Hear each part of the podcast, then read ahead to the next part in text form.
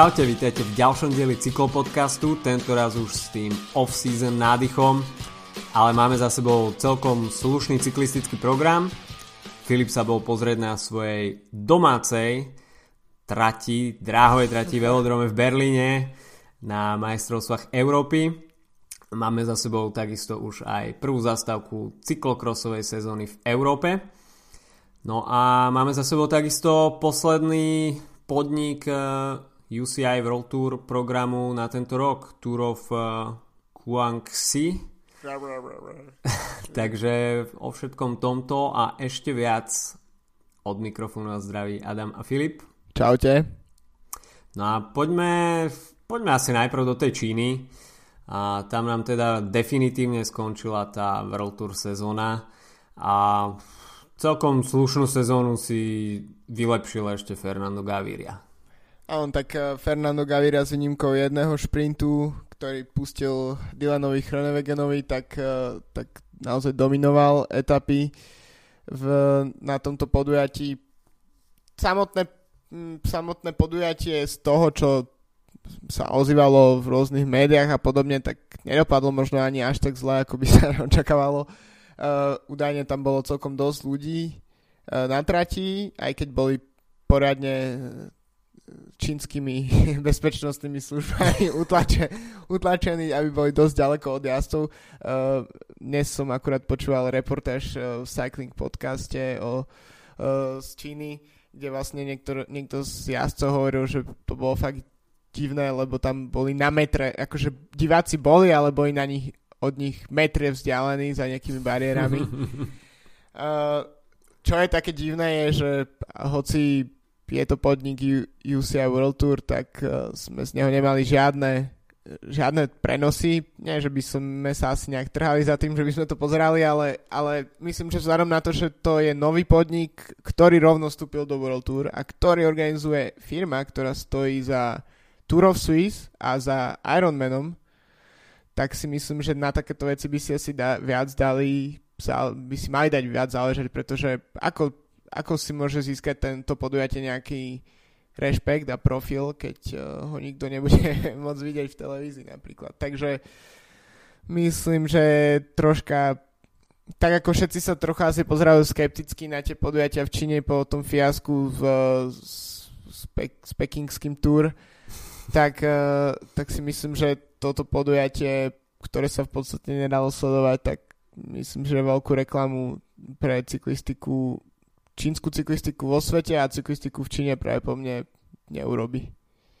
Je zaujímavé, ako to poňali organizátori, že na titulný ročník teda o pretekoch, ktoré sú kvázi no name a iba tento rok boli zaradené do programu rovno s tou World Tour nálepkou, tak eh, nemali sme z nich absolútne žiadne obrázky, tak eh, ťažko povedať, že či v Číne stačia fotky a nejaký takýto statický obrazový materiál, ale myslím si, že pokiaľ chcú preraziť aj na európsky trh a aby preteky boli sledované aj v Európe, tak e, aspoň nejaké, keď už nie 3, 4, 5 hodinové prenosy celých etap, tak e, aspoň e, nejaké tie záverečné kilometre si myslím, že by boli celkom dobré na propagáciu tohto podujatia. A, alebo možno organizátor už od začiatku nemá ambíciu z toho spraviť nejaké uh, veľké podujatie s dlhoročnou tradíciou. No to, to by sa tiež dalo očakávať. Na druhej strane, tak ako som spomínal, myslím si, že organizácia, ktorá stojí za Ironmanom, tak uh, určite má ambíciu um, predať svoje podujatie čo najviac. Takže ja by som nebol úplne tohto názoru.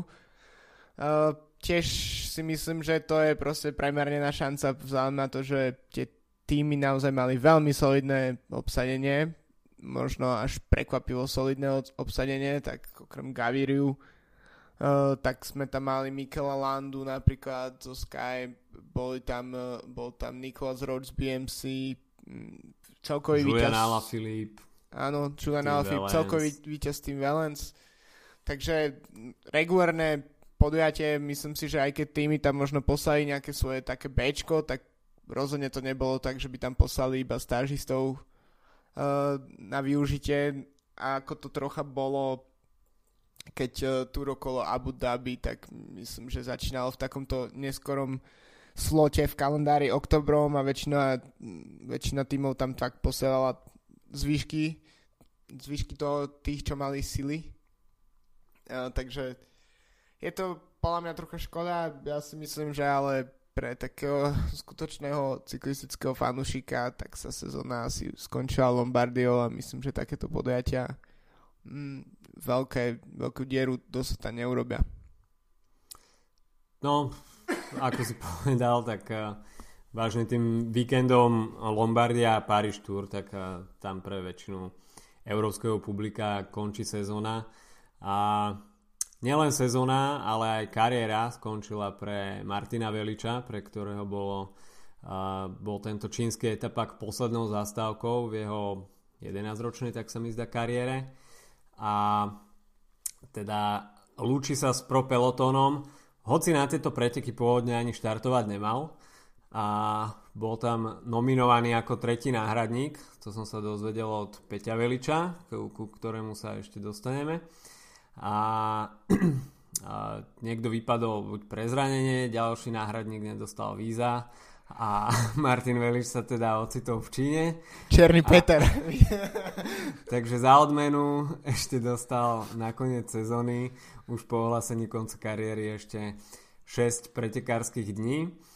A, takže, ale rozlúčil sa veľmi dôstojne a Fernando Gaviria mu zabezpečil teda e, pre Quickstep 4, 4 etapové triumfy, takže ísť domov po 4 vyhraných, et, po 4 vyhraných etapách v týme nie je asi úplne najhoršie. Ja myslím, že Quickstep tomu pristúpil tak ako k celej sezóne a to je jednoducho snaha zbierať uh, tie etapové prvenstva, kde sa dá.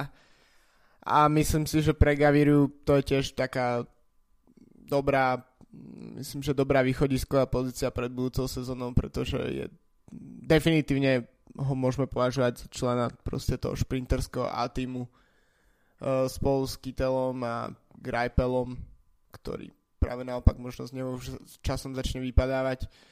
Uh, takže uvidíme, budúci rok budeme mať možnosť vidieť uh, Gaviriu proti Kytelovi, čo bude určite veľmi zaujímavé.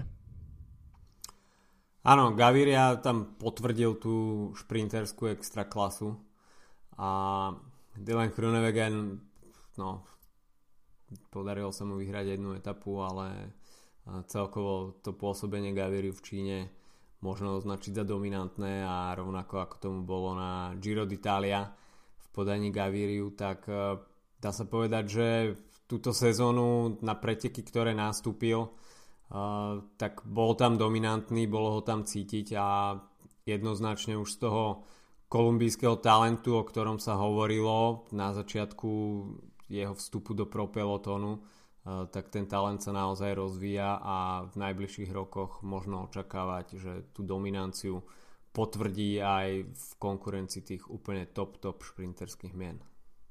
Super je vidieť vlastne ten celý ten vývoj okolo neho v podstate prvý raz sme to meno zaznamenali na uh, tom argentínskom etapaku, ktorého meno mi práve vypadlo pred niekoľkými mm, rokmi. Juan alebo také niečo? No, tak pred niekoľkými rokmi tam porazil uh, Marka Cavendisha v priamých šprinterských súbojoch a hneď potom sa vlastne dostal už ako stážista do Quickstepu, uh, takže to je presne uh, zaujímavé na tom, že vidíme podstate to, že sa vlastne Quickstep svojím spôsobom objavil nejaký také taký neopracovaný diamant šprinterský v Južnej Amerike a priniesol ho do Európy s tým, že už druhú sezónu je vidieť naozaj obrovský progres a myslím si, že, že už sa to začína aj tak ustalovať a že, že Gavire naozaj je jazdec, ktorý, ktorý bude dominovať šprinty a ktorý ale by rád pomýšľal aj na klasiky, čo je podľa mňa celkom zaujímavé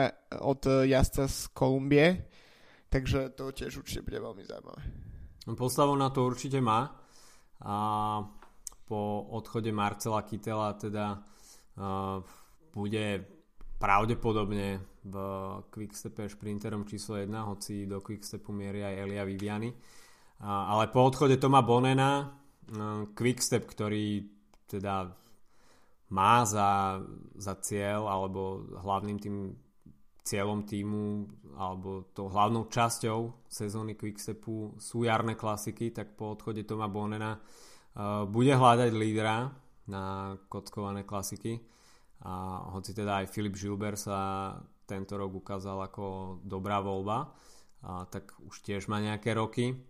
A, takže Fernando Gaviria by sa mohol postupne pretransformovať do role lídra Quickstepu na týchto kotkovaných klasikách a aj Petr Vakoč zdôraznil v rozhovore, že by sa chcel v budúcnosti zamerať na kocky a presadiť sa do tej uh, zostavy Quickstepu uh, na tieto preteky.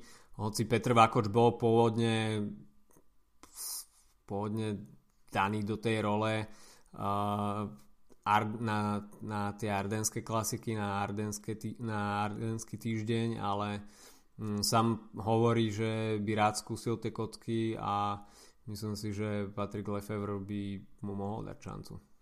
Lefevre sa zdá, že naozaj pripravuje takú trocha generačnú obmenu.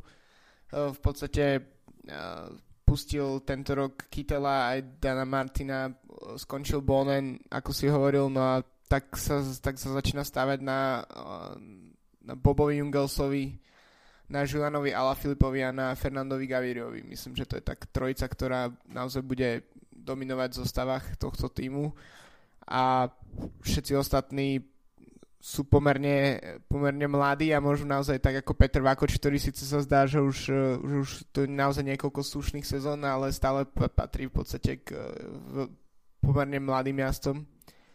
No a potom tam máme jazdcov, ktorí sú, ktorí sú práve povne v iných tímoch by boli absolútnymi lídrami a mm-hmm. tuto sú, sú skôr takými e, žo, také žolíky, napríklad aj Zdenek Štibar, aj e, Niky Terpstra a podobne Takže rozhodne Quickstep je podľa mňa aj napriek, uh, napriek tomu, čo predvedlo Sky tento rok a aj Sunweb, tak si myslím, že je to práve po mne tým rok a asi ťažko si myslím, že čo sa týka počtu výťazstiev, tak mu nemá kto, kto veľmi konkurovať. No jednoznačne Team Sky, tak jasne sú tam dve Grand Tour prvenstva, o tom nie pochyb, že sú to veľké úspechy, ale čo sa týka tej konzistentnosti a získavania triumfov na pretekoch mm, rôznych, e, rôznych profilov, tak e, tam naozaj Quickstep dominuje dlhodobo.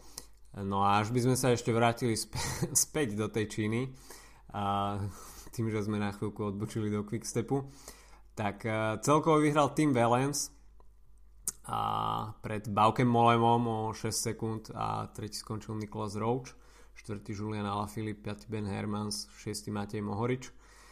A, takže tým Valens no, rozhodla štvrtá etapa, ktorá bola jedinou etapou uh, finišujúcou na vrchole stúpania a teda tým Valens tam ukázal to, tú svoju dravosť a uh, popri iných úspechoch túto sezónu, tak uh, Team Valence je naozaj konzistentný počas uh, celej sezóny a vie útočiť teda aj na jej samom konci. Vie útočiť takmer v každých pretekoch, ako vieme. Mikel Landa naopak 17. Uh, miesto a to je jeho konečná v týme Sky, hoci teda lídrom týmu bol Wout Puls. Takže Mikel Landa uh, už myšlienkami v Movistare a Nairo Quintana teda víta Mikela Landu, ale nemieni sa zmieriť s tým, že by bol zrazu Mikel Landa nejakým, nejakou tímovou jednotkou a jasne dáva najavo, že svoju pozíciu v Movistare mieniť nech, ne, nemieni meniť a teda máme Mikela Landu Naira Quintanu a Alejandra Valverdeho v jednom týme, tak sme veľmi zvedaví, ako to tímoví manažéri rozdelia na, budúce, na budúcu sezónu. Áno, tak uh, myslím, že viackrát sme sa pozostavili k tomu, že pri tom, že keď Landa chce byť líder na Grand Tour, tak prečo si vyberá týmy ako, ako je Movistar a ako je Sky a prečo napríklad nezakotvil v, v treku napríklad, kde by, kde by po konci Alberta Contadora bol jednoznačným lídrom. Tak uh, uvidíme. No myslím si, že Grand Tour sú natoľko nepredvídateľné viť udalosti prvej etapy tohto ročnej Tour de France, že by, že, že skutočne sa môže stať čeličo a tými, týmom sa oplatí hrať na dve karty možno. Uh, z toho, čo som niekde čítal, tak Valverde cieli na Giro, hoci myslím, že trasa budúcoročnej túr by mu podľa mňa v top forme myslím, že mohla celkom sedieť. Ale tak uh, pozri sa, je to, je to podľa mňa super, že 3-4 mesiace pred začiatkom sezóny už rozoberáme budúcoročné Grand Tour. Takže to je úloha pre, pre šéfov Movistaru popasovať sa s tým, koho nominovať na ktorú Grand Tour, tak aby ostal aj a stali aj OCCL, aj Vox City. A týmto by sme mohli teda ukončiť uh, sezónu a pozrieme sa teda na cyklokros. Tak svetový pohár v cyklokrose zamieril už aj do Európy a v Coxide si to rozdala cyklokosárska špička. No a túto sezónu tak sa zdá, že bude veľmi výrazne vyčnevať Matthew van der Poel. Van der Poel tretie víťazstvo z tretich pretekov svetového pohára. Um, a každý, každé z nich dosiahnuté dominantným, tak dominantným spôsobom, že to začína byť možno až trocha nuda. Čo je ale pozitívom z Coxide je to, že fanart skončil tretí. To znamená, že potom pomalom a neúplne vydarenom začiatku sezóny sa začína dostávať možno do formy a myslím si, že ak e, budeme mať ešte podujatia Svetového poháru alebo majstrovstvo sveta napríklad, kde sa títo dvaja stretnú bok po boku, tak si myslím, že uvidíme ešte veľmi zaujímavé súboje, pretože, vie, pretože vieme, že v podstate keď sú obidvaja na vrchole svojich síl, tak ide skutočne vyrovnaný súboj. A trocha sa začínam obávať, že či to Van neprepálil s formou a či hm, sa mu podarí získať ten titul majstra sveta. Zatiaľ to vyzerá tak, že by nemal mať konkurenciu, ale majstrovstva sú až koncom januára, ak sa nemýlim, a tým mm-hmm. pádom to je ešte dosť veľa času na to, aby človek držal sa v takej, v takej forme, ak, akú predvádza. Wout van Aert, tak uh, jeho tam pribrzdili aj technické problémy, mal tam tak sa mi zdá defekt. A druhý skončil Lars van der Haar a z Telenetu Fidea Lions. A, no a bude veľmi zaujímavé sledovať uh, tú, tohto ročnú rivalitu Van der Poel a Van Pretože minulú sezónu to bolo tiež veľmi podobné, Matthew Van der Poel dominoval a Wout van Aert sa pozeral trošku, trošku z diálky na chrbát Mateo van der Poola, ale na majstrovstvách sveta prišla a veľká smola pre Holandiana, riešil tam 4 defekty a Volt van Aert si, si celkom pohodlne prišiel pre duhový dres. A uvidíme teda, ako na tom bude s formou a, táto dvojica a ako ju nakoniec vygradujú na majstrovstvo sveta. A veľmi sa už takisto skloňovalo, že kedy jeden z e, týchto dvoch jazdcov prestúpi na cestu. Wout van Aert sa objavil v drese Krelan Charles e, tento rok na viacerých podujatiach v Belgicku, kde na jednom podujatí vyhral, tak sa mi zdá aj dvojkilometrový prolog, keď e, zdolal aj Tonyho Martina v priamom súboji v časovke. A, takže Mm, špekuluje sa. Uh, Matej van der Poel povedal, že by sa rád uh, sústredil na cyklocross a takisto aj na cross country, v ktorom sa veľmi zlepšil.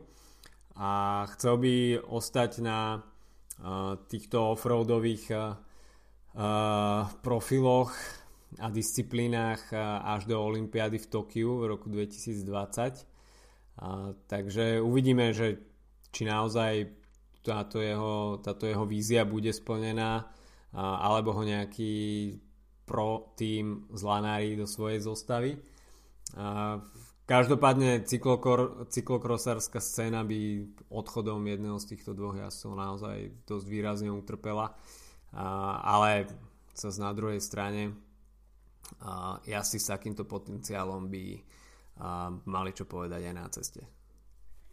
Áno, aj keď si myslím, že mnohí z tých, ktorí prešli z cyklokrosu na, na cestu, tak uh, dosiahli solidné výsledky, ale uh, alebo niekedy aj veľmi dobré výsledky, ale už to nedosahuje toho, tú úroveň toho, že týždeň čo týždeň vyhrávajú preteky.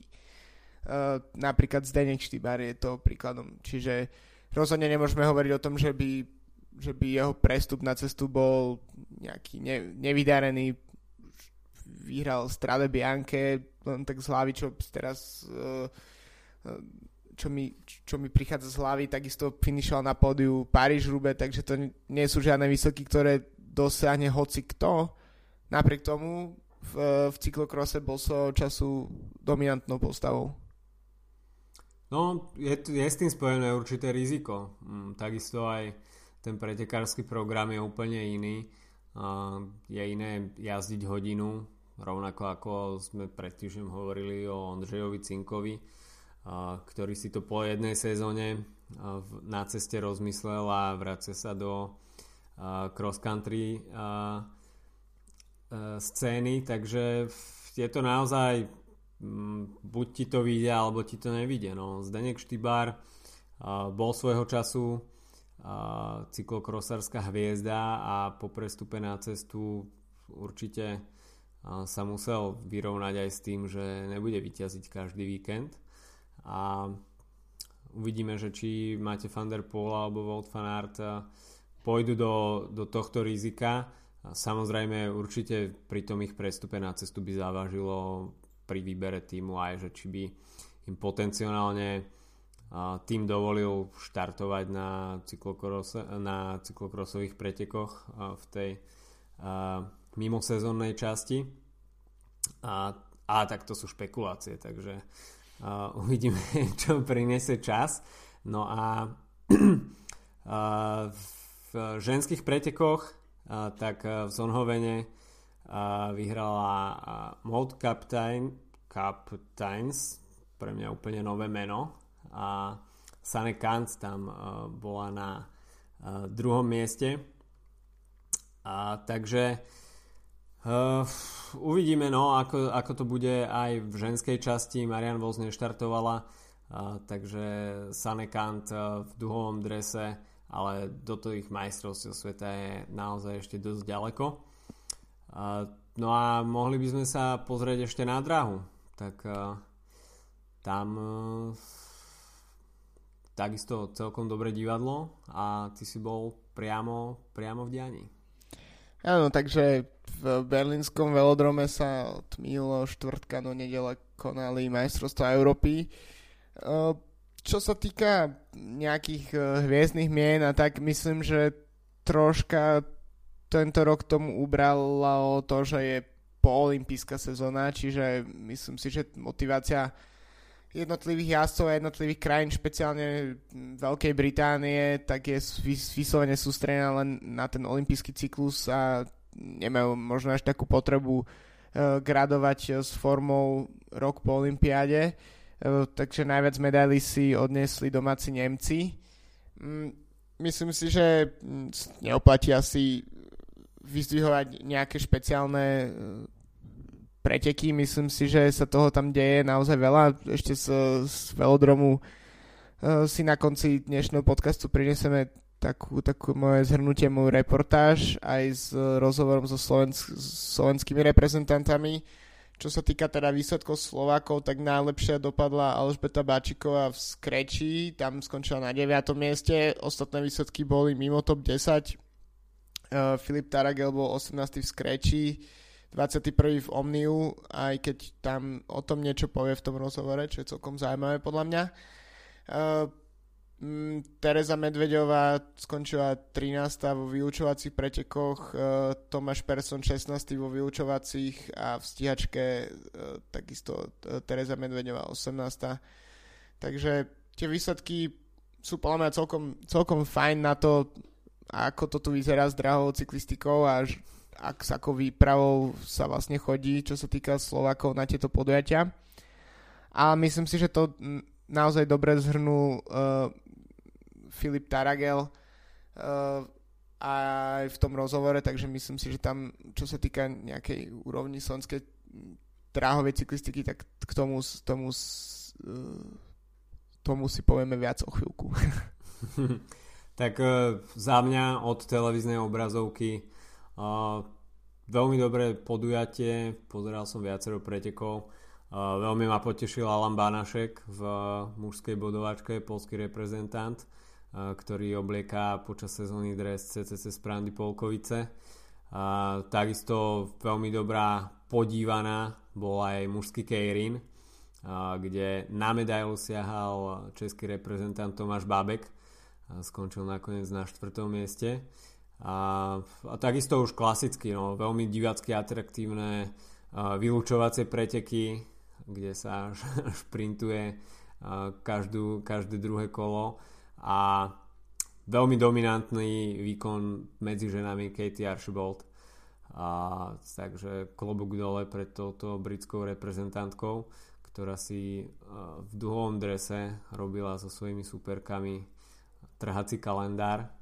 A takisto veľmi dobre, veľmi dobre sa pozeralo na pevný kilometr mužov a tam naozaj to boli vatové explózie a Jeffrey Hugland tak ten tam prvé dva okruhy napalil také tempo, že to vyzeralo naozaj, že sa nezastaví, ale posledné dve kola už naozaj mal čo robiť a potom ho v tých tímových kojách asi kriesili. Áno, to spomínam aj v tej reportáži, lebo toho sme naozaj boli svetkom svojím spôsobom dosť náhodne z pár metrov, eh, keďže to bolo v podstate pri slovenskej koji, kde som sa vtedy dohadoval s eh, našimi reprezentantami, kedy a kde pôjdeme spraviť rozhovor, tak v tom momente vlastne dojazdil a no bolo to naozaj to je nie, taký zvláštny pocit vidieť niečo e, také, že, že proste jazdec zajazdí kilometr a ho no, odpali ho proste na šupy tak, že je schopný chodiť a, a vtedy, keď som práve som stal vedľa, vedľa, vedľa Filipa Targa, ktorý povedal iba no pekne.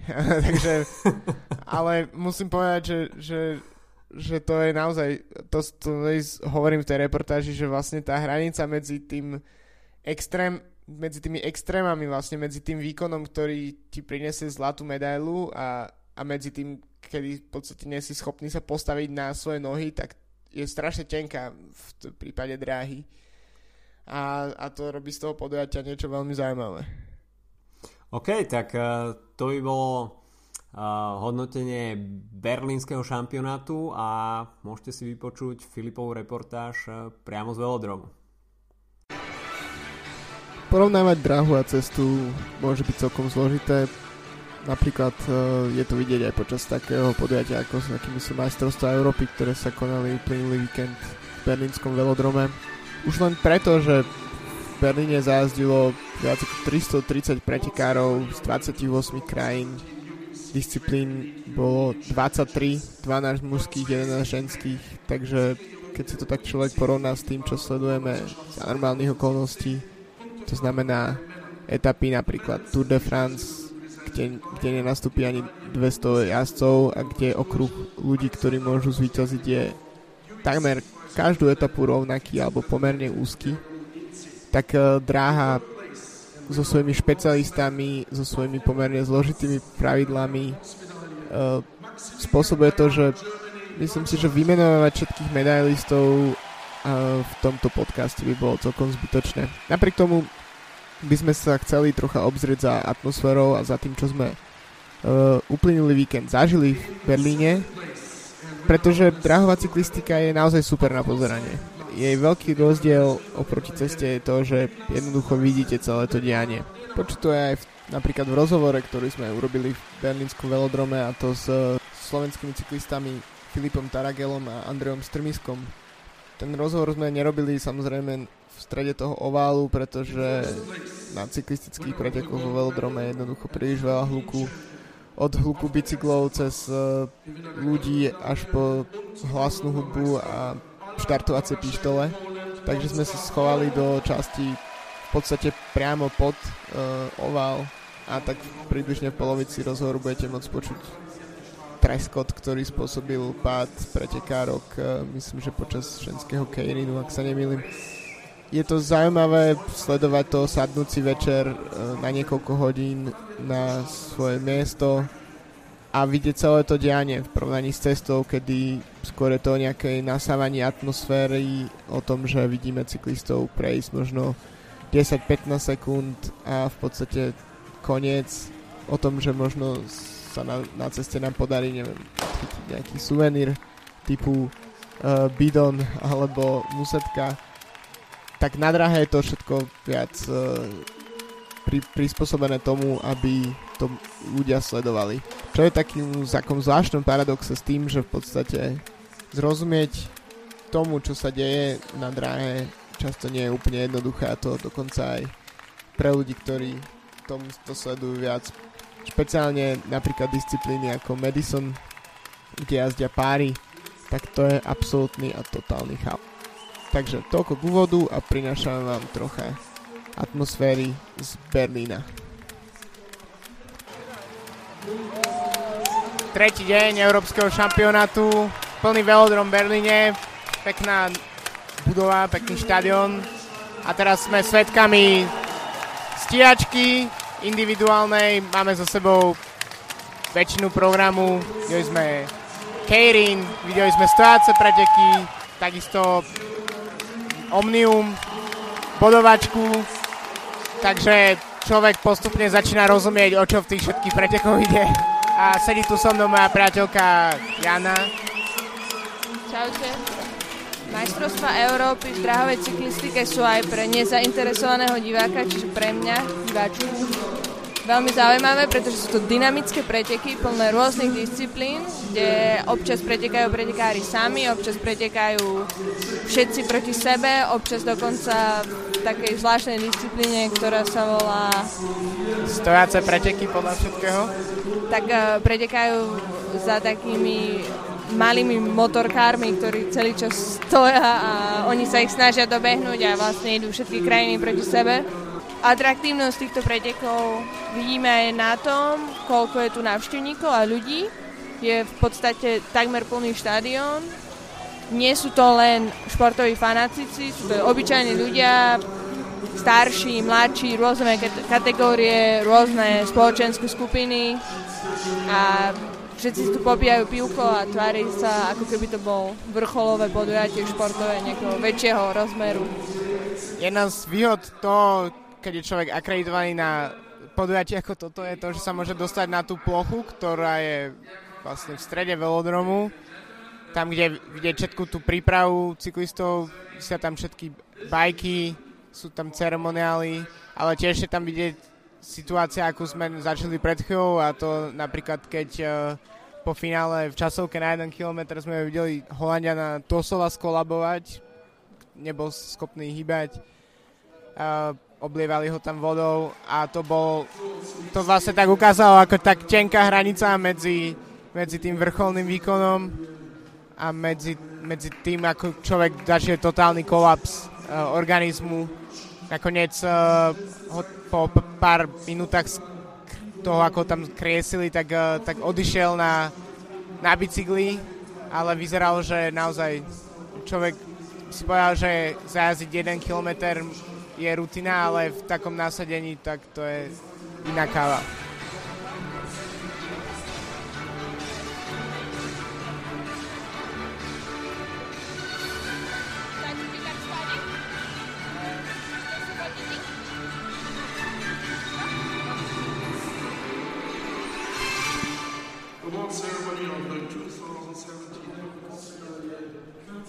Máme tu jednu z ceremónií medailových a práve Jeffrey Hogland, Holandian, ktorého sme spomínali pred chvíľou a, a tom, ako sme boli svetkami jeho totálneho kolapsu, tak pol hodina, 3 hodina neskôr a už sa usmieva na podiu, takže všetko je v poriadku.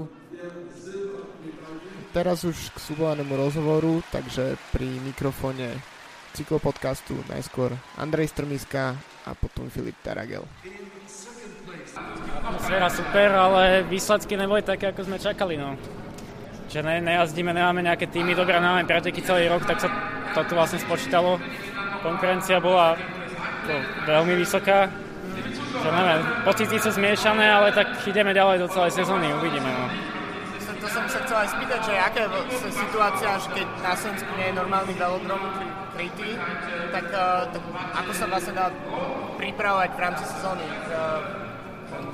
Počas, počas roka jazdíme hlavne cestné závody, pomedzi to chodíme z repre nejaké výjazdy, po, aby sme zbierali body do reberička, čo sa ráda na majstrovstva sveta a chodíme do Viedne. No. Takto v auguste otvorili, my sme závisli vlastne od Viedenského velodromu. Že keď oni povedia, že zatvoria, tak my nemôžeme ísť na tréning, ale vďaka tomu, že že nám to dovolia, že sme cudzinci, tak tam môžeme chodiť a trénujeme. Hodina cesty tam, hodina späť, čiže zabere to toľko času tak není to jednoduché, ale tak môžeme byť radi za to, že tu máme 60 km od Bratislavy. Bez toho by sme mohli asi trénovať doma na počítači. A ty napríklad si bol tento rok na majstrovstve sveta mm-hmm, v Tak uh, ako by si porovnal Hongkong a Berlín a čo sa týka návštevnosti? No, v návštevnosti asi Berlín bude lepší, si myslím. Ten Hongkong predsa len není nejaká cyklistická krajina. Čiže tu som sa tešil na tú atmosféru. Konkurencia, tak jasne chýba tu pár krajín, ale čo sa týka výkonov, je to asi na tej istej úrovni. Ono zase neurobia tie krajiny zase taký veľký nejaký výkonnostný rozdiel. Takže tak. A vo výprave vás 5, eh, čo sa týka cyklistov?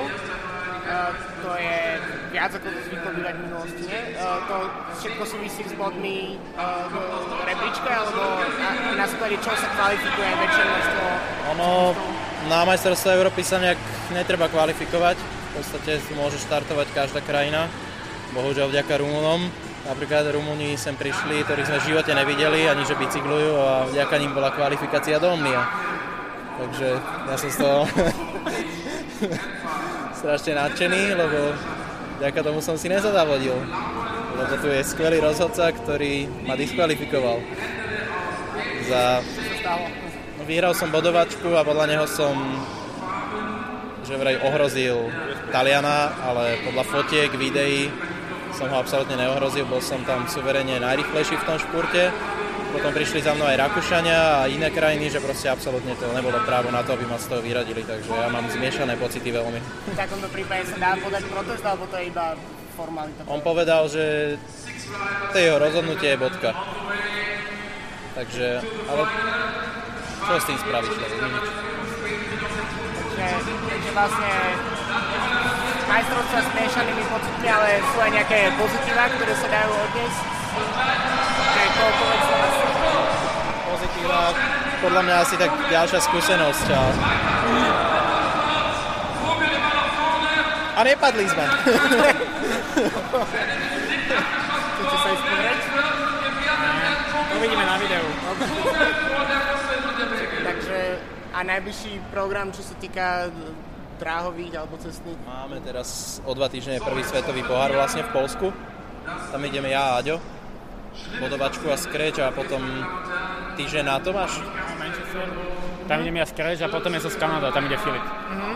Keďže máme vyjazdené iba dve disciplíny, tak sa takto stredáme. No. A akým spôsobom sa bo to je podľa mňa vec, ktorú pre ľudí, ktorí väčšinou sledujú len cestnú cyklistiku, tak je podľa mňa problém trocha rozumieť, že tých disciplín je strašne veľa.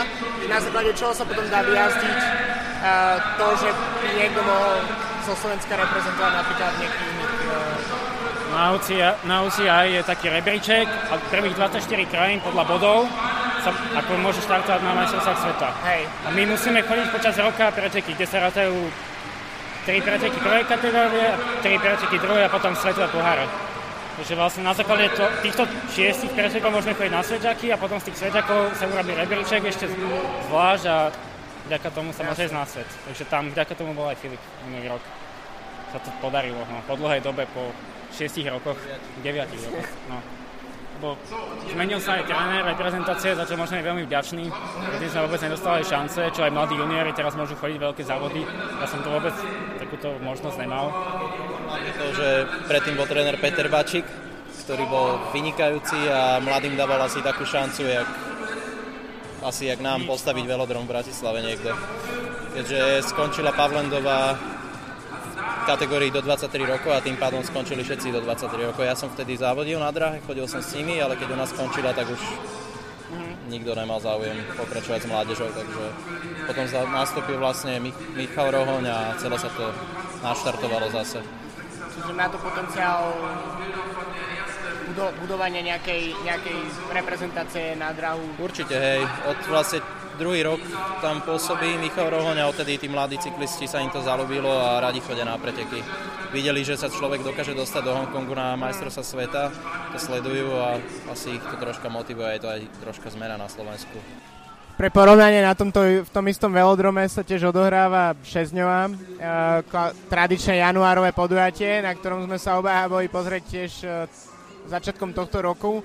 Myslím, že sme o ňom hovorili v úplne, úplne prvom podcaste a tak e, v porovnaní s tým, tak tu je naozaj vidieť, že nasadenie je o niečo inom. Šesťdňová je viac taká estráda, exibícia. Aj tu počujeme celý čas hudbu a podobne, ale v na šesťdňovej naozaj tam e, je to kombinácia disco a, a pretekov. Veľa sa tu hrá s osvetlením a podobne. Na majstrovstvách Európy to je iné, predsa je to trocha uh, solidnejšie, také decentné tá plocha v strede je určená vyslovene pre realizačné týmy, pre trénerov, mechanikov a pretekárov a pre teoreticky novinárov a rozhodcov. Zatiaľ čo na 6 sa chodí do stredu vlastne úplne bežne, dá sa tam kúpiť pivo.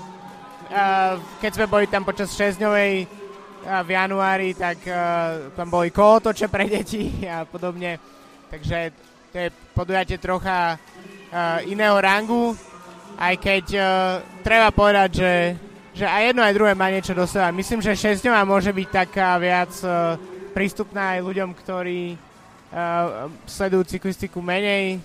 Stále, stále niečo sa tam deje.